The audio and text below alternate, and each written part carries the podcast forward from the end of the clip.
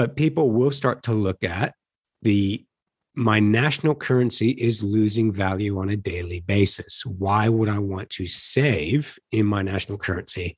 I want to own something else. And the stock market is at all time highs and it is risky. Um, commodities are already very expensive. So I think, you know, Bitcoin will be an, a safe haven and store of value asset that more and more people are going to start to recognize. Welcome to Bitcoin Basics with your hosts Faris and Gordon. Visit bitcoinbasics.help if you need help buying and securing your Bitcoin. Good morning, good afternoon, good evening, everyone. Welcome to another Bitcoin Basics podcast with your hosts, Gordon, that's me, and I have Faris with me as usual. Before I introduce Faris, let's do our proof recording. Today's date is the 20th of September, 2021, the current price of Bitcoin is 47,175. The current Bitcoin block number or block height is 701,337. And perhaps perhaps the most important stat is $1 is currently 2,120 sats or satoshis. If you have no idea what I'm talking about, have a look at the description in the show notes. Faris, El Salvador's been in the news. What the heck is going on?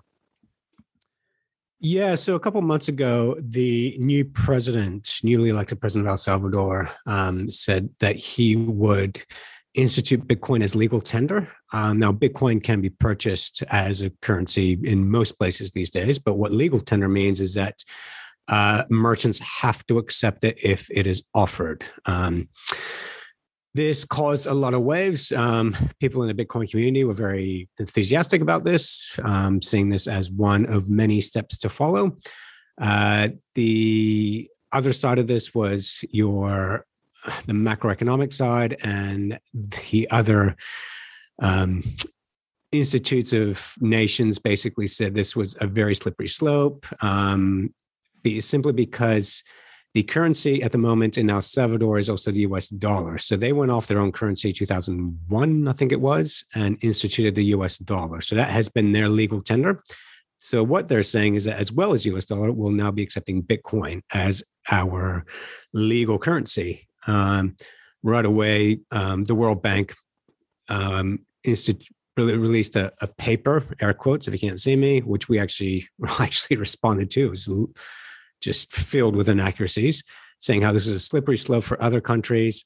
Uh, Standard and Poor's said they're going to lower um, the uh, rate of El Salvador to junk status, basically meaning that yeah, we we highly discourage you from investing in that country. Uh, so yeah, you've had two very different responses. Bitcoin community very positive, the rest of the world very negative. And the other thing they were doing was uh, they said that if you were to invest five bitcoins in El Salvador, you'd automatically receive residency. And they're going to airdrop $30, 30 US dollars worth of Bitcoin to every citizen in the country, as well as roll out Bitcoin ATMs. Did you know we provide a help desk at bitcoinbasics.help? Do you need help buying Bitcoin on an exchange or transferring your Satoshis to a Bitcoin wallet? Perhaps you need assistance with setting up a desktop, mobile, or hardware wallet. Is your security hygiene up to date? We provide individual, one on one support regardless of your understanding of Bitcoin, size of investment, or level of technical ability. Visit bitcoinbasics.help. Yeah, fascinating. Uh, there's a lot we could go into there, but how about we start with what does that mean for the average El Salvadorian? What does it mean for businesses within the country? And perhaps what does it mean for the central bank? So, central bank policy in El Salvador essentially, they get their central bank policy from the US central bank. Um, so, their number one policy for the last 20 years has been to fight inflation. And is probably one of the reasons they're looking to Bitcoin. What it means for El Salvadorians is one article I read where they were talking to a local uh, local student where he said, "I'm pro Bitcoin, but I'm anti this policy." Reason being was he said, "You're implementing this policy to people, and you haven't really explained to them what Bitcoin is and why they're doing it." Um, they were using a third party um, app developer to, um, to help them facilitate it. Uh, day one, the app already had some bugs. So, and this is something we've talked about before is if you give someone something for free, they don't value it. Um, so airdropping $30 worth of Bitcoin just means you're going to have a lot of um, Satoshis that are lost, in our opinion. Um, so yeah, it's, it, they should have rolled out an educational policy saying, why are we doing this? Why is Bitcoin of value? Why is Bitcoin inflation hedged? And I think that that's what they should have done rather than just say, oh, here's what we're doing. Everyone, here's what, here's a hoops you need to go through to, to receive your 30 free dollars worth of Bitcoins.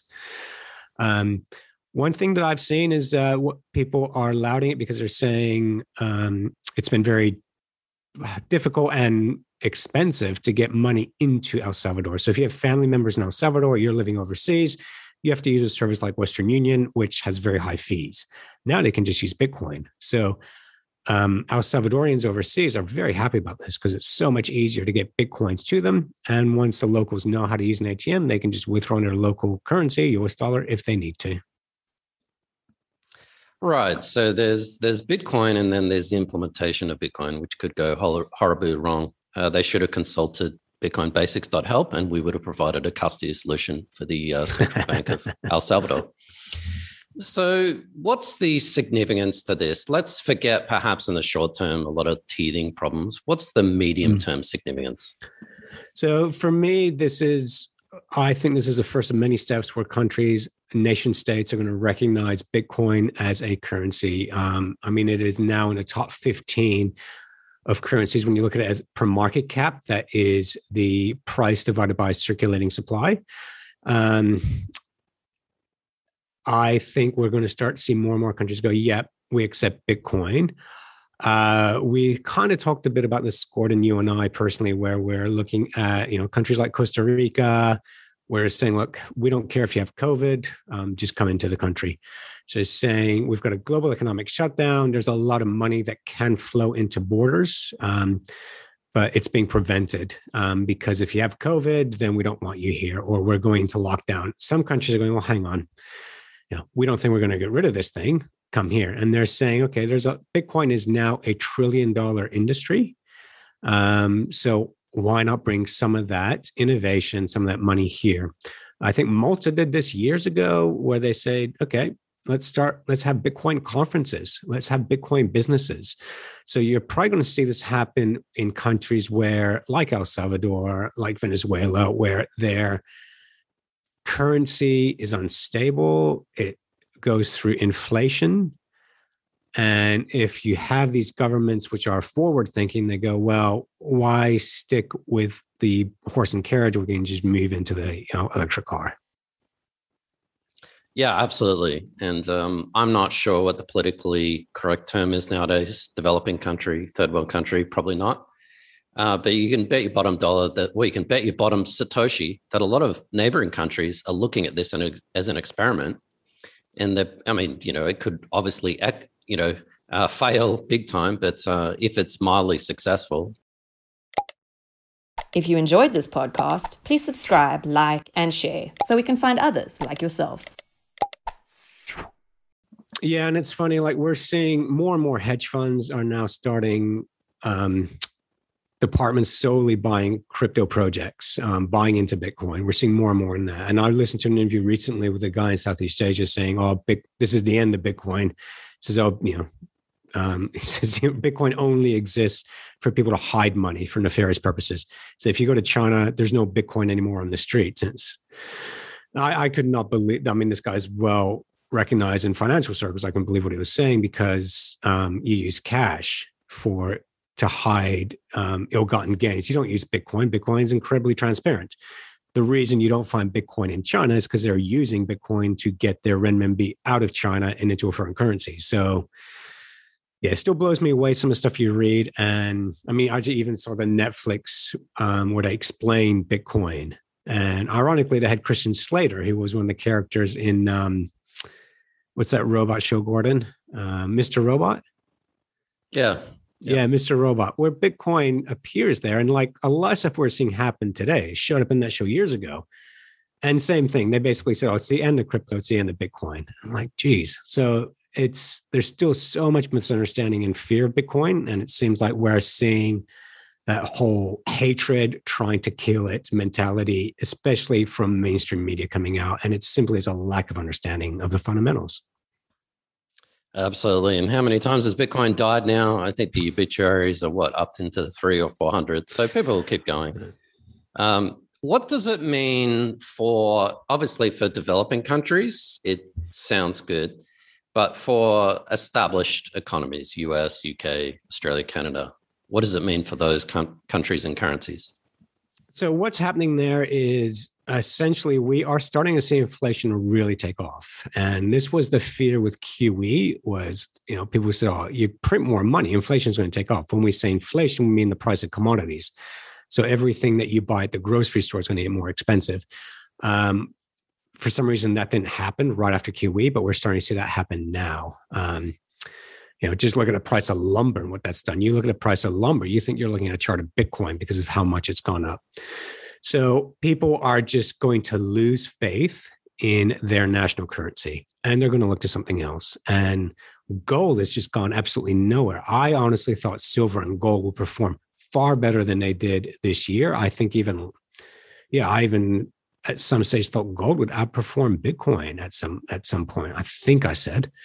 Um, so I'm amazed that it hasn't been doing that. Um, don't want to get into any theories as to why, but people will start to look at the my national currency is losing value on a daily basis. Why would I want to save in my national currency?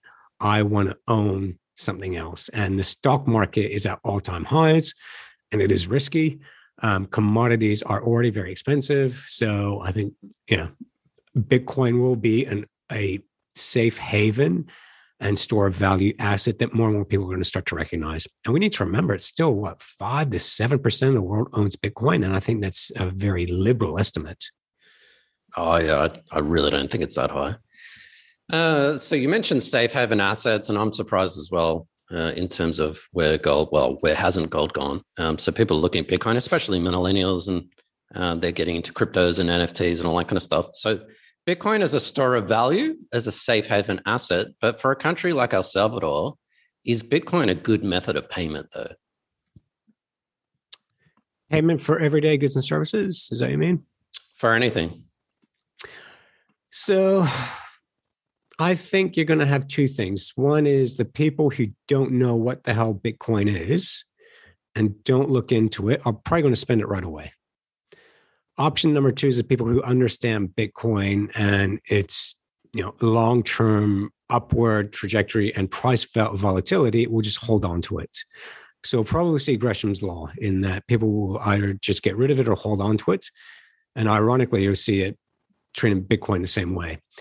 Um, I think it's a fantastic pilot, for lack of a better word, to see how they do it. Um, I think other countries will piggyback off of this and learn from their mistakes. I don't see this as a flash in the pan one time experiment. Uh, look, as far as is it worthwhile, I think they're exploring anything different to the dollar, and they're not the only ones. Uh, China, Russia, Iran, and even the European Union are looking to get off of the petrodollar system and they have been since 2006. Mm. What a fascinating experiment. I can't wait to see what happens. I can sort of foresee some teething problems for sure in terms of payments and infrastructure and whatnot. But uh, yeah, as, as, we mentioned, perhaps previously, um, countries like Panama and uh, using the Panama Canal to you know go through, pay with Bitcoin, all that kind of stuff. I think it's going to be fascinating.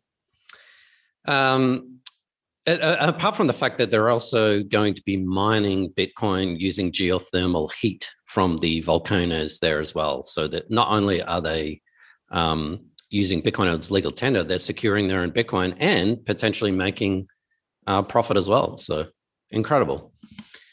What else do we need to look out for in El Salvador? more Bitcoiners moving there potentially. um, Now, I'd be interested to find out what they mean by when you invest five bitcoins, you get citizenship. Does that mean you leave five bitcoins in a wallet that's owned by the government? I'm not too sure what they mean by that. So that, that'd be interesting to see what they mean by that. And yeah, would you see, will, you know, Bitcoiners move to El Salvador just to get free citizenship and know that, hey, their Bitcoins aren't, you know, they won't get capital gains tax or anything like that? Yeah, I mean, I'm not too sure about that. You'd need some more incentives, but uh, it is interesting how you know South America and Central America we're going to have you know the Amero and like all these sort of community like like the European Union has the euro. We're going to have something like that, but uh, it might just be Bitcoin, and so um, yep. Central South America has Bitcoin instead of their own peso, digital peso, or whatever it's going to be. Yep, um, and I think yeah, this will basically be how Bitcoin does become a globe part of a global reserve currency because we are long overdue to get over the US dollar system. People do forget that we do have global currencies, and those global currencies are the currency of the hegemonic power at the time. Um, so before the dollar, it was a pound sterling. Before that, it was Spain and Portugal. Um, you know, we had the world was on a gold standard. So this isn't new. Um, it it will take a long time. I think we are on the very first step of getting there.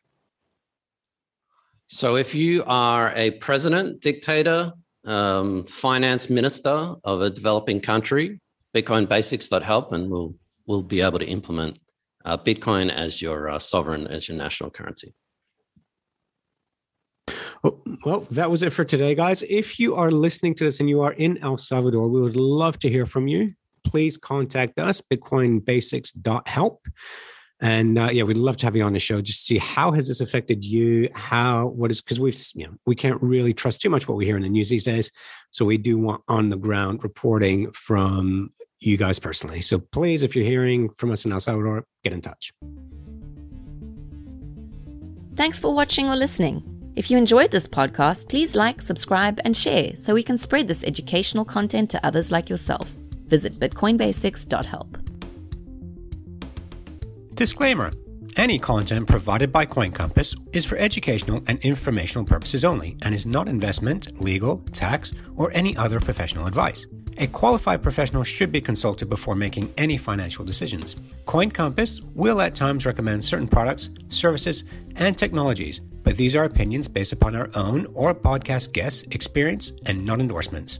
We take no liability for out of date or inaccurate information, software bugs, manufacturing errors, technology misuse, or issues involving third parties. Visit coincompass.com for more information and please contact us.